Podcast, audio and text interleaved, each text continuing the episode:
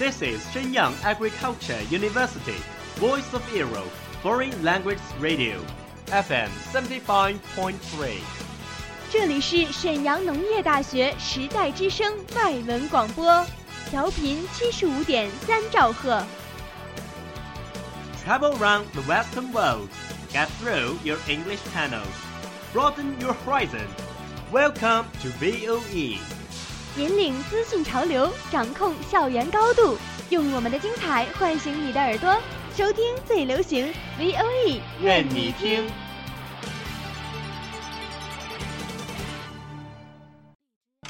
米娜桑，欢迎来到日语梦工厂。在这里，我们会和你一起领略精彩的动漫世界。真実はいつも一つ。 贝嘎姐，俺はルフィ，海賊王になる男だ。和你一起欣赏日本的美丽景观，和你一起走进传统的日本文化，和你一起领略最新的日本潮流。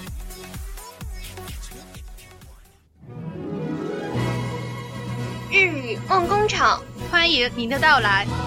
日本語ドリームワークスいらっしゃい。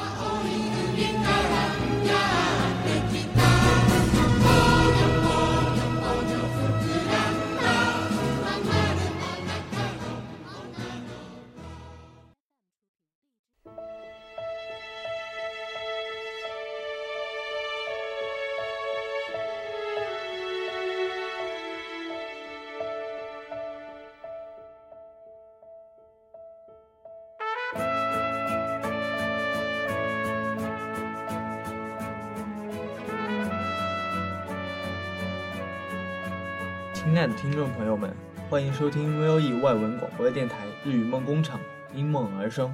我是主播赵子博。我是主播蔡成露。五月七日回乡，我妻有奶，家长加奈，我孙子武安。大家在动漫、日剧里看见这些奇葩的姓氏时，内心不免吐槽一句：这都是些什么乱七八糟的姓啊！实际上，这些姓氏并不是艺术作品的夸张，而是在现实世界中确有其姓的。当然，日本的姓氏并不全部都那么奇奇怪怪，有中规中矩的田中、佐藤，也有典雅动听的樱庭、千叶和古城。同样都是姓氏，为什么大家的画风不一样呢？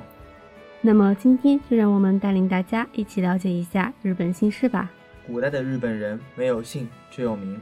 后来随着社会的进步发展，才在统治阶级间诞生了姓，姓又演变分化为姓氏、苗字等三个部分。作为统治阶级的权势象征，比较特殊的一点是，日本历史上的天皇也全部都没有姓，因为在古代，天皇被认为是天神的后代，具有至高无上的权力，因此没有必要拥有姓。而广大劳动人民则没有姓。直到1875年以前，绝大多数的日本人都没有姓。也许听到这里，大家不免好奇，今天日本的十万姓氏又是怎么来的呢？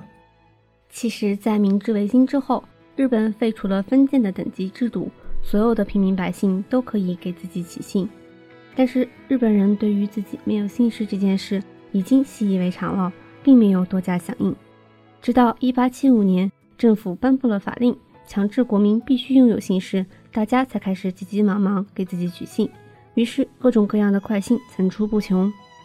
有以日期为姓的，比如《以年代记》中的四月一日巡军，《庄耳病也要谈恋爱》中的五月七日回乡；有以地名为姓的高野、田中；有以职业为姓的服部、犬饲；有以建筑为姓的，比如《摩卡少女樱》中的大道寺知事；有优美的可以看见月亮的平原月见里；最短的姓可以只有一个字，而最长的姓可以有五个，可以全是数字一二三七五三。也可以以植物为姓，比如仙人掌；有霸气一点的姓降魔，有搞笑一点的姓蟋蟀，简直包罗万象，只有你想不到，没有你找不到。另一方面，日本人姓氏的可变性也很高，因开创家业、家族集团分支或收养关系等原因都可以改姓，这也是日本姓氏数目众多的主要原因。虽然日本人姓和名的排列顺序同我国汉族人的姓名相同，都是姓在前，名在后，但是由于日本人姓名字数的不统一，分辨姓和名就带来了不少麻烦。比如说，歌手宇多田光就经常被误会成是姓宇多名田光，而伊能静其实姓伊能。演员金城武有时会被认成为姓金名成武，闹出了不少乌龙。而太长的名字有时候也会让人记忆困难。断起来困难也就算了，然而日本姓氏的读法也十分复杂，同一个读音可能对应了几十个汉字的写法，而同一组汉字又可能有好几种读法。以日本第二大姓氏铃木为例，同样读作 Suzuki，上有寿寿木、铃树等八种。而同样的汉字“铃木”又有十四种不同的读法。我们都知道，日本女性结婚之后需要随夫姓，但现如今这样的习俗已经出现了松动。事实上，日本法律并没有明文规定必须夫随夫姓，只要夫妻双方姓氏一致就行。但在现实中，女性改夫姓占压倒性比例。结婚改夫姓不只是改个姓氏那么简单，女性需要把类似于身份证与户口簿的 My Number Card。住民票改成复姓，接着护照、银行账户等也都得改一遍，手续十分繁琐。直到二零一七年七月，日本政府向日本全国银行协会发出了协助请求，希望银行能够允许女性在婚后继续使用原有姓氏的银行账户，只要能确定是本人使用的银行账户，诸如三菱、东京、UFJ 银行、三金住友银行等大银行已经不再强制要求女性婚后改姓。邮储银行还有绝大多数日本地方银行则防止以不当交易为由，要求女性婚后必须更改姓氏。